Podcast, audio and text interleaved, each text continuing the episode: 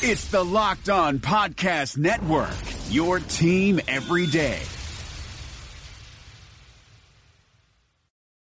What you doing? Ran out of space on my phone, so I'm deleting some stuff.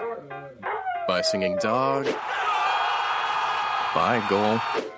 I pronounce you. Bye, wedding ceremony. Stop. At Metro PCS, you get two free phones with twice as much memory. Really? Don't say bye to your memories. Switch to Metro PCS and get two free LG K20 Plus phones with 32 gigs when you switch two lines. Metro PCS. Wireless. Figured out. Coverage not available in some areas. Sales tax not included in phone price. Excludes numbers on the T-Mobile network. See store for details and terms and conditions. You are Locked On Vikings, your daily Minnesota Vikings podcast. Part of the Locked On Podcast Network. Your team every day.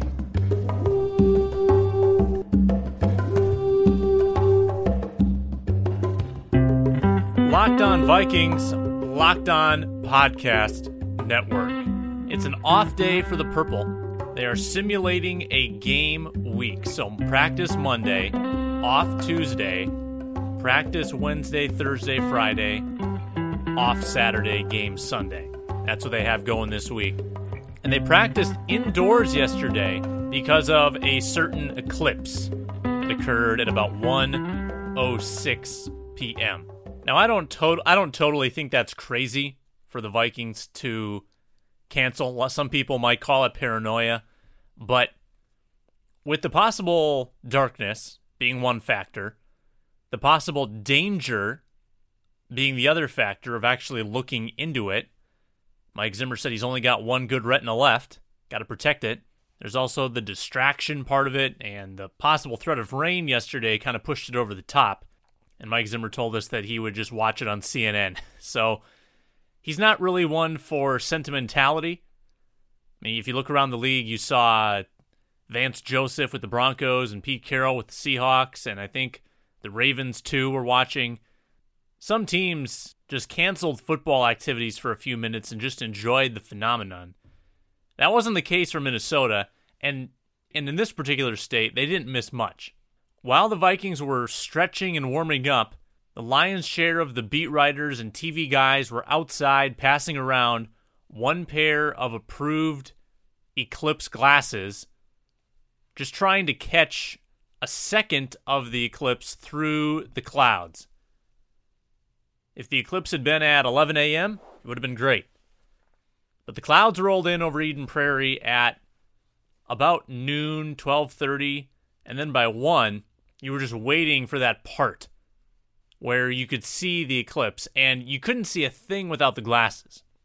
I mean, first of all, the human eye shouldn't be looking into it anyway, but if it was, you wouldn't be able to contrast the moon and the sun. It just looks like one big shining light. The glasses are pretty cool.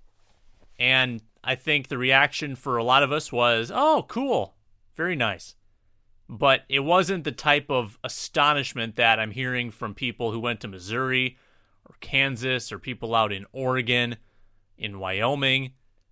The path of totality was allegedly very, very cool. And in Minnesota, it didn't get dark whatsoever. I was expecting a dusky kind of feel to the moment where at least, even if you couldn't see it, you would say, wow, this is eerie. It's one o'clock and it feels like it's eight o'clock. That wasn't the case. And I assume it's because of the cloud cover. It looked perfectly normal.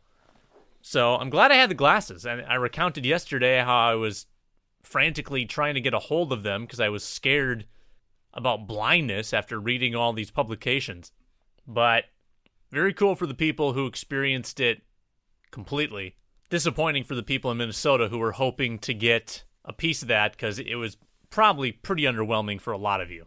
And Mike Zimmer can rest more easily, perhaps, knowing that and knowing that he kept his vision intact. He's still trying to get his other eye corrected, the one that was surgically repaired. He said that he's only seeing about 2100 out of that eye. Now, my vision's like 2500, so I I would love 2100, but I'm sure that still makes it tough and and I assume with glasses that's getting corrected.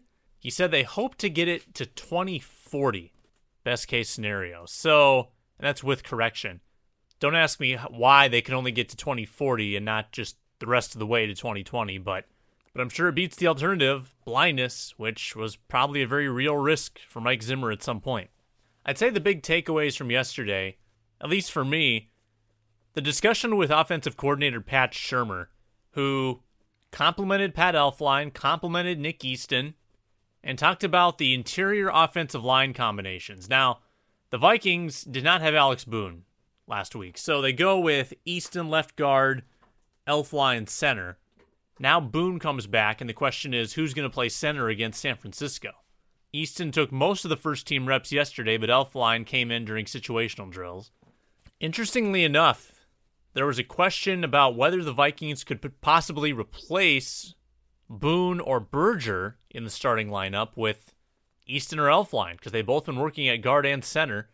And it wasn't a ringing endorsement for the veterans. Shurmur didn't say either way, but I think when you get a question like that, you can easily say that Boone, Berger, there are guys. They've been here a long time. Berger's got a lot of equity in this team. Boone's got a big contract.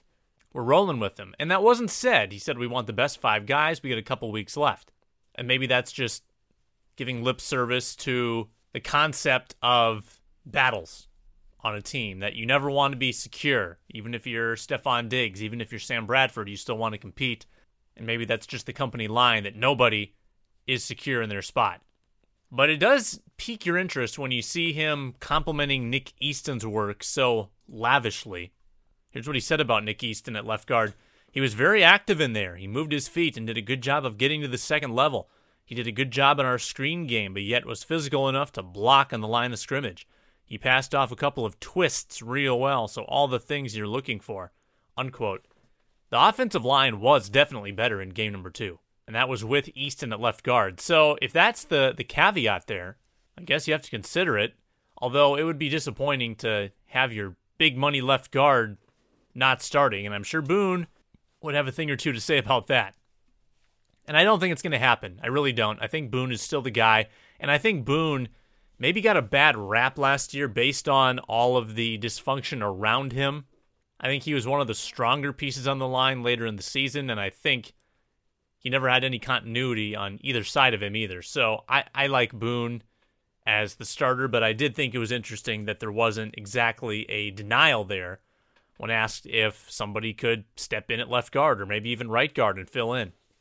They'll get some more combinations for this next game, and they'll include Riley Reiff at left guard for the first time, and that'll be nice to finally see that line intact. And if, and if it goes Reiff, Boone, Elflein, Berger, Remmers, I think that could definitely be your week one starting line. Good to see some injured guys getting back. Trae Waynes, Andrew Sendejo, Kentrell Brothers all getting back to work. Riley Reiff, Latavius Murray doing a lot more. Laquan Treadwell. The team is getting healthier. Brian Robison was not practicing yesterday. He was the most notable of the non participants. There have been a lot of allusions to Teddy Bridgewater's reactivation on Twitter, but it has not happened yet. In fact, there was nothing different about Teddy. He was rehabbing, he was with his strength and conditioning coach, he was doing lateral agility, he was doing some strength conditioning. But if the rumor, and again, I think it's an ungrounded rumor. There has not been a good source on it. If it were to be true, then that activation would have to occur pretty quickly if you wanted to see Teddy in preseason game number four. That's nine days away. And while I think he's probably up to speed mentally, he's been in the meetings, he's still going to have to get ready physically. So I still think it's a long shot for Teddy to actually get reps in this preseason, despite all the optimism guy who's gotten a lot of reps is Dalvin Cook. And I really liked what Shurmur said about Cook yesterday. Quote, I thought he displayed good vision. He's trying to do what we're coaching him to do, yet he's very natural in his ability to run the football, so he's not thinking too much. Back to the quote, there were a couple seams he hit there that were pretty tight that became almost explosive runs.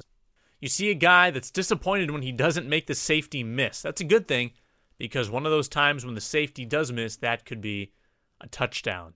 That's Shurmur talking about Dalvin Cook. I went back and I looked at those three nearly explosive runs. First of all, it's ironic because for years, Adrian Peterson demanded that he be a single setback, quarterback under center type ball carrier. And I think th- the assumption was that, okay, with Cook, The Vikings will run him out of shotgun. He'll have more success that way. And funnily enough, against Seattle, he had that stretch of three runs for 33 yards. Every single one, single setback, quarterback under center, between the tackles. Just, just wiggling between bodies. Incredible vision. I mean, when you run between the tackles, you have to have good vision because you're constantly navigating in these tight corridors. And the more I watch him back, the more impressed I am with that sequence of runs. And I think Cook's actually further behind the line of scrimmage than Adrian Peterson ever was. I mean, he's nine, ten yards behind the line of scrimmage as he gathers momentum. And while he had more shotgun runs against Buffalo, they went more to the under center style against Seattle. So the more things change, the more they stay the same, I suppose, with Cook seeming to thrive with that under center style.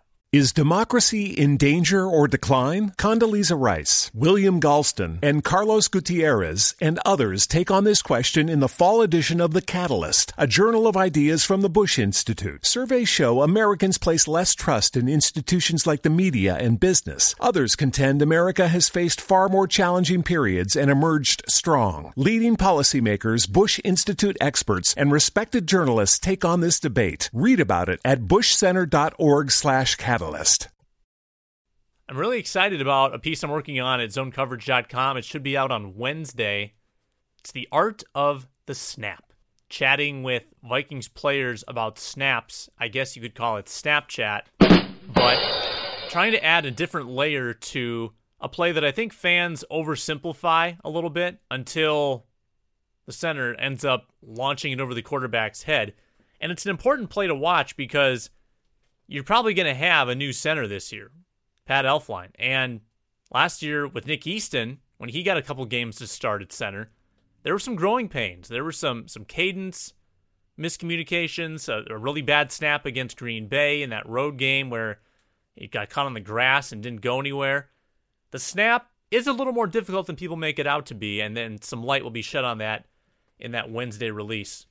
The art of the snap. So the Vikes back at it tomorrow at Winter Park, as well as Thursday and Friday, a long preparation week for San Francisco. And I can confirm yesterday that the Vikings were watching film of the 49ers. So don't let anybody tell you that they're not preparing for this game.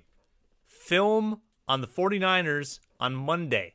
We mentioned that they're preparing as if it's a game week, and that includes, I think, the film part of it as well. This is Locked On Vikings on the Locked On Podcast Network. Thanks so much for listening. We'll talk to you tomorrow.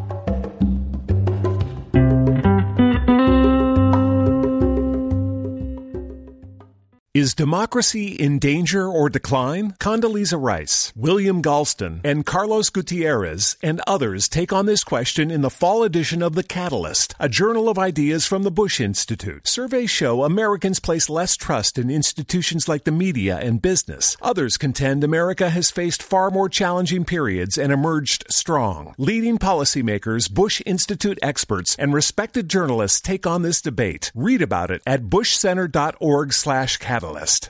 Hey, Locked On Minnesota listeners.